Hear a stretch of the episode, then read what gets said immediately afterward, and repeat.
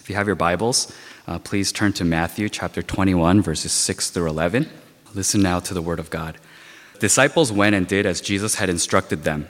They brought the donkey and the colt and placed their cloaks on them for Jesus to sit on. A very large crowd spread their cloaks on the road, while others cut branches from the trees and spread them on the road. The crowds that went ahead of him and those that followed shouted, Hosanna to the Son of David! Blessed is he who comes in the name of the Lord! Hosanna in the highest heaven! When Jesus entered Jerusalem, the whole city was stirred and asked, Who is this? The crowds answered, This is Jesus, the prophet from Nazareth in Galilee. Uh, this is the word of the Lord. Thanks be to God.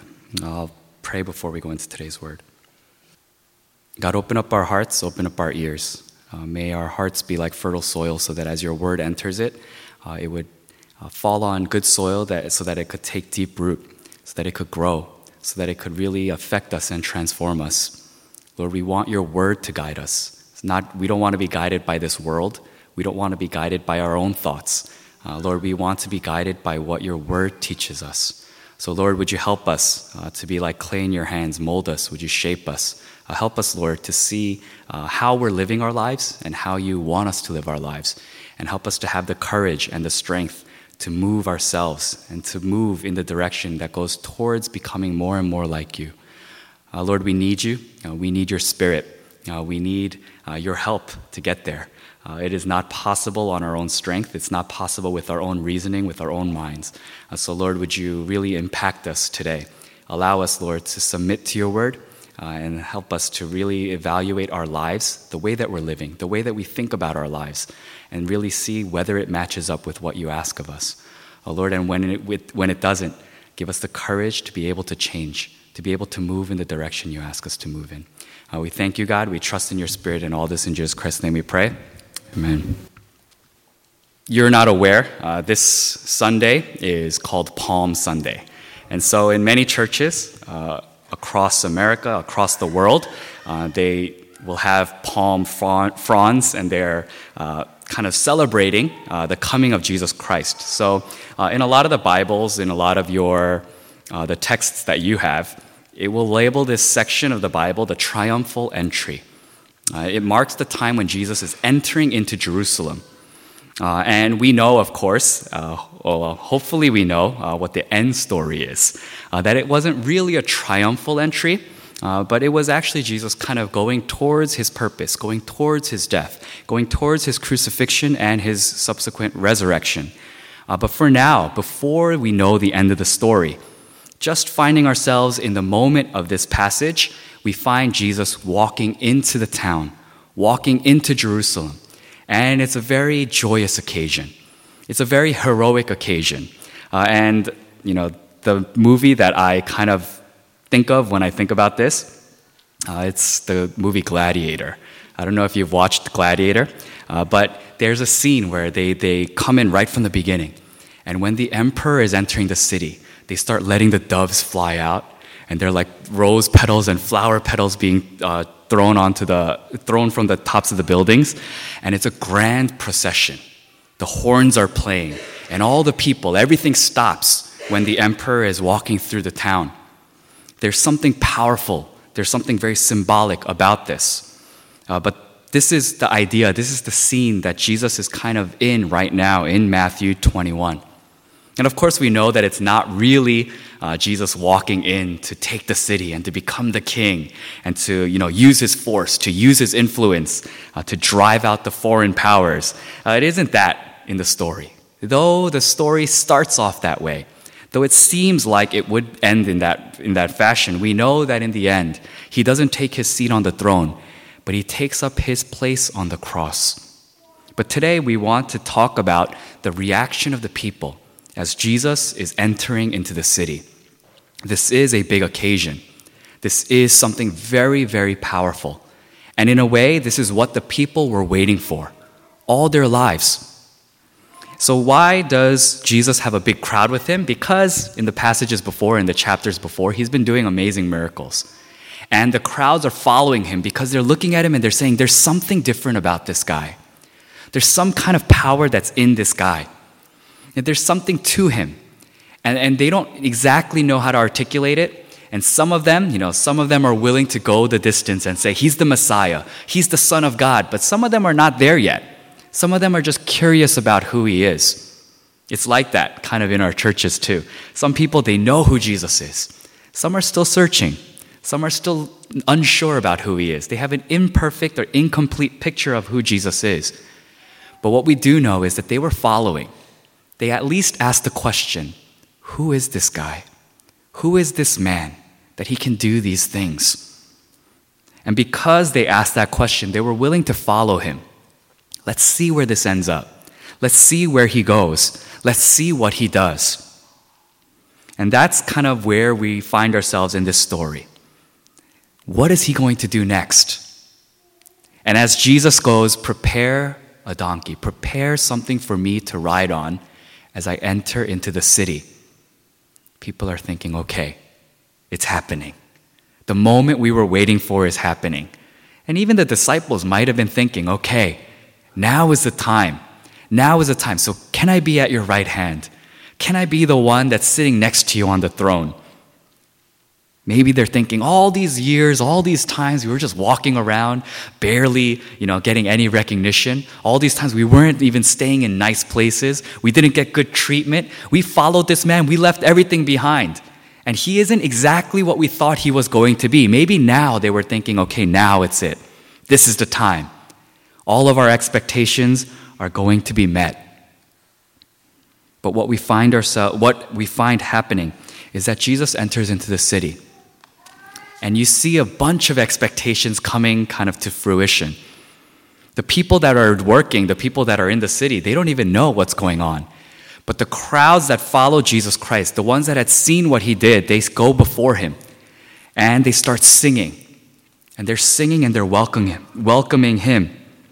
And, they, and one of the things that uh, Matthew kind of includes in his, uh, in his passage about this Uh, event is he says, Say to the daughter of Zion, See, your king comes to you, gentle and riding on a donkey, on a colt, the foal of a donkey.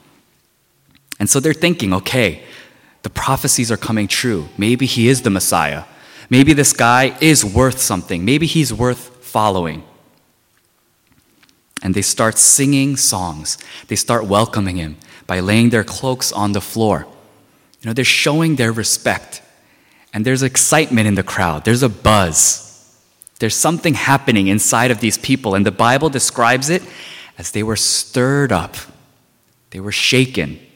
This is the word that they use when they said the earth shook when Jesus died. It's the same word that they use. But there's something stirring inside of them. Something is happening. And they can't help but notice. Even the ones that don't know who he is, they are starting to come out and they're saying, Who is this person? Who is this man?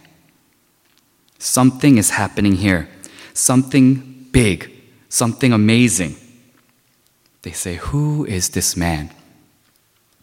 But the answer, the answer, I think, leaves a lot to be desired. The crowds answered, This is Jesus the Son of God, the Messiah, the chosen one? No, they say, This is Jesus, the prophet from Nazareth in Galilee. Now, as I read that, I thought, okay, they're, they're praising Hosanna. Know, God, save us. Hosanna. Hosanna in the highest. Uh, Hosanna to the Son of David. They're singing all these things. And it almost seems like they understand what's going on here. But as I read this passage and I read this chapter, that last phrase kind of rung in my ears. It kind of like stayed in my mind. It really stayed in my heart and it just kept repeating to me. The crowds answered, This is Jesus. He's a prophet from Nazareth in Galilee. See, they didn't know exactly who he was. They knew a part of the answer. And maybe in some ways they're right, but it was imperfect, it was partial, it wasn't a complete answer. They didn't have a complete understanding of who Jesus was. And that's something that I want us to consider this Easter. As the Easter season is upon us, as we think about Good Friday, as we think about Easter Sunday, I want us to ask ourselves that question as well. Who is this man? Who is this person? So many of us and many churchgoers, many Christians will give an answer, and maybe it will be right. But a lot of us give an answer that is incomplete. A lot of us give an answer, or we have an understanding, or we have a relationship with Jesus that is only partial. Maybe we only see Jesus when we need things. Maybe we only relate to him in certain ways. Maybe we only pray certain prayers. Maybe we only call on his name when we're in certain situations and cer- certain circumstances. What would your answer be to this question?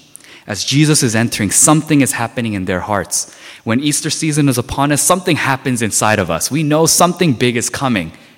Our hearts are stirred, we're shaken. It, it forces us to re- reevaluate the lives that we've been living as churchgoers, as Christians. But as that question comes to us, who is this man?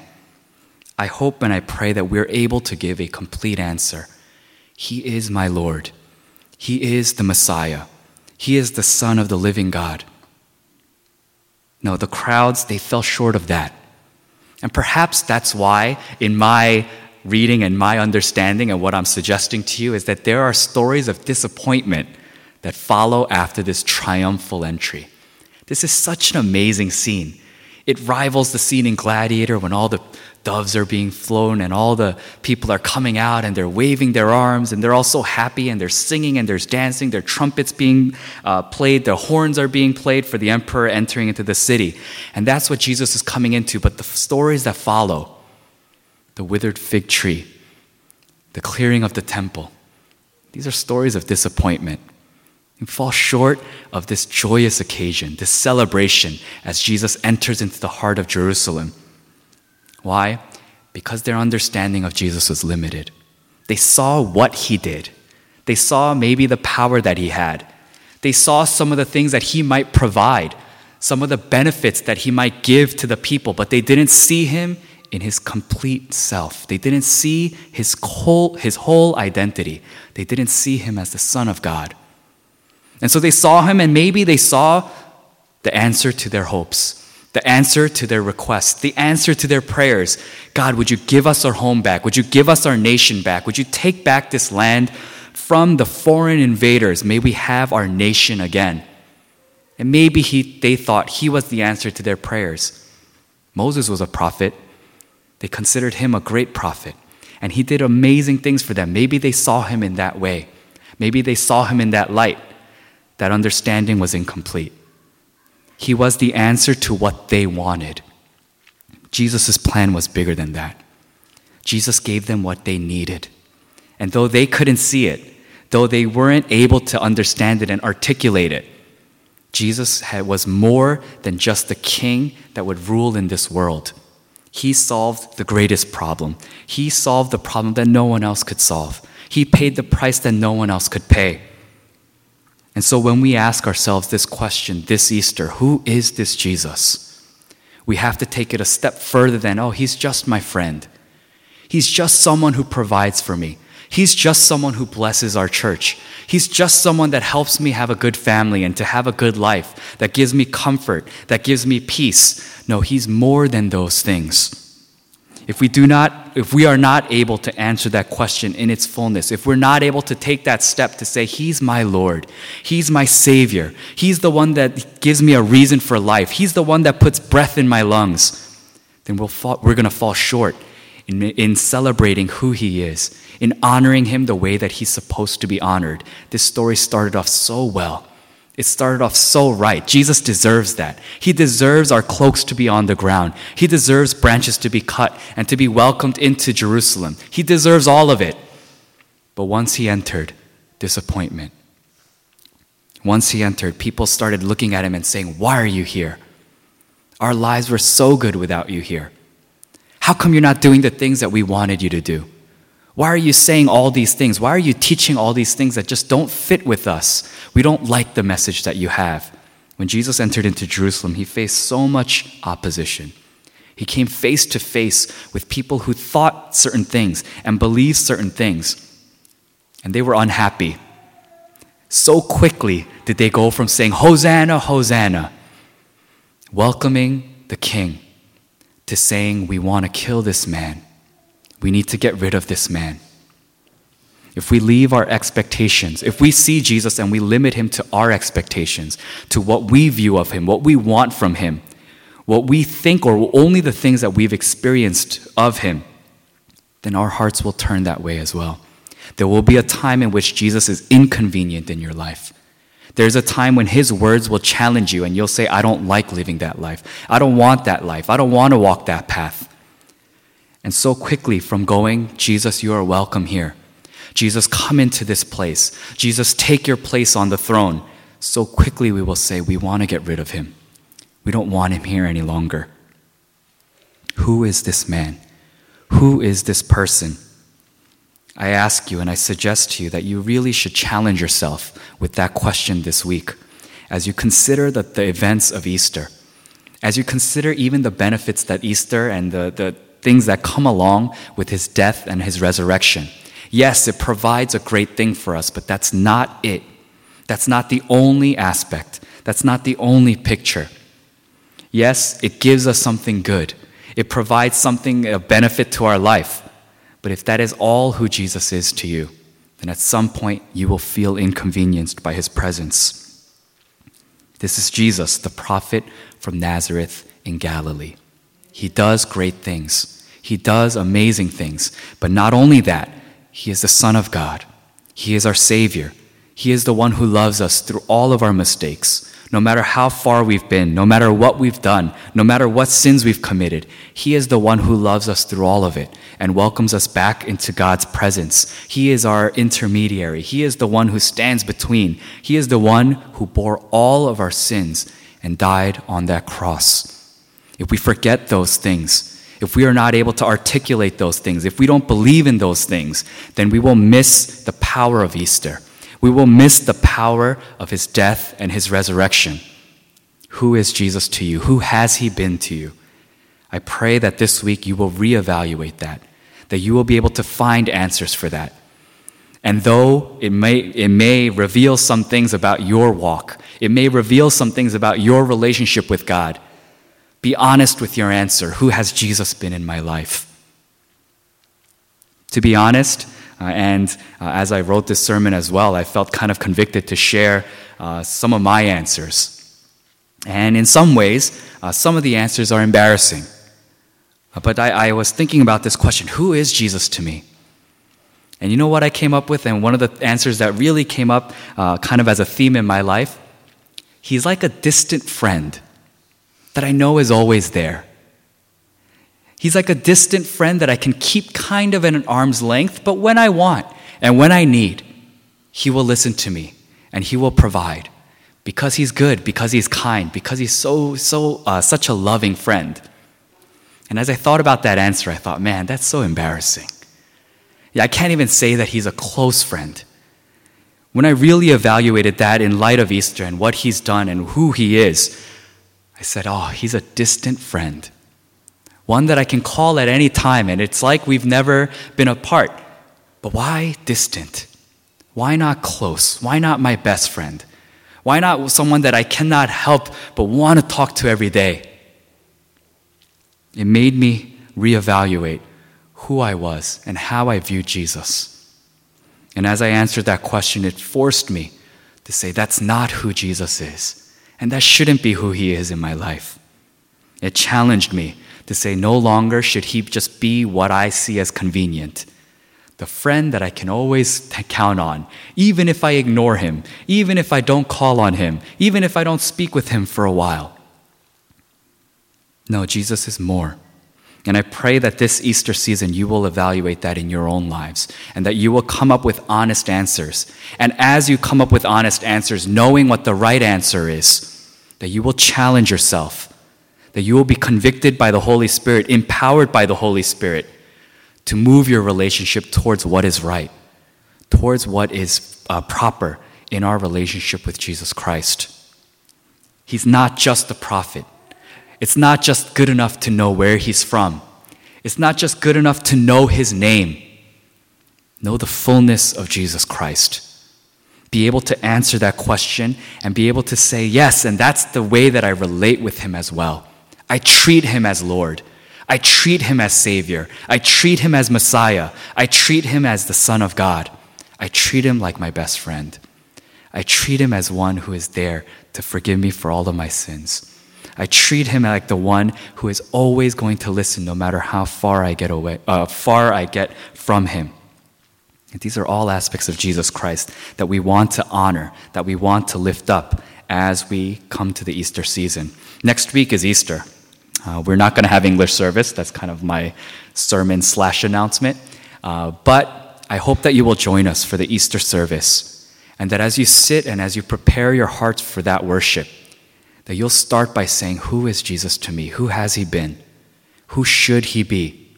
And as you enter into worship next week, that you will really find who he is, that you will understand his identity, that you will find his true character, his tr- the, the real uh, things that we should think of about him. May we be able to start with that in worship next week as we evaluate our relationship with God. Uh, I want to take a moment of time uh, to pray. And I know we haven't uh, done this before. It wasn't really my intention to do this. Uh, but I want us to just ask ourselves that question. And even ask God, God, who have you been in my life? How have I been treating you? And when I'm faced with this question, what is my answer? Not just with my mouth, but with the way that I'm living my life. How do I answer that question? Let's take a moment of time to uh, just pray and be honest with God, be honest with ourselves. As Jesus is entering into the town, as he's entering into Jerusalem, who is this man? Who is he to you? What will you answer? Let's take a moment of time to pray.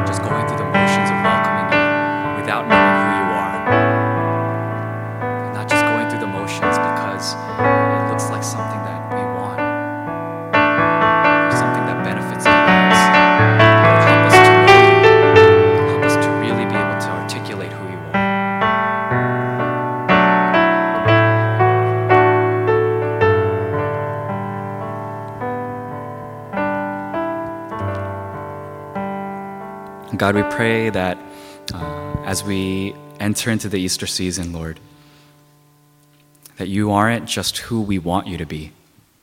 That you're not just a person that we, um, we don't just pick and choose the sides of you that are convenient for us. Lord, help us to not just go through the motions of welcoming you without knowing who you are, without finding you fully. Lord, help us, speak to us reveal it to us. Would you make it so clear to us this week as we reflect and as we anticipate and as we think about what you did on the cross? What we think, as we think about uh, the fact that you rose again. Lord, help us to find you. Help us to know you. Lord, help us to say the right words about you. Help us to live our lives showing that we know who you are. We thank you, God, in all this in Jesus Christ's name we pray.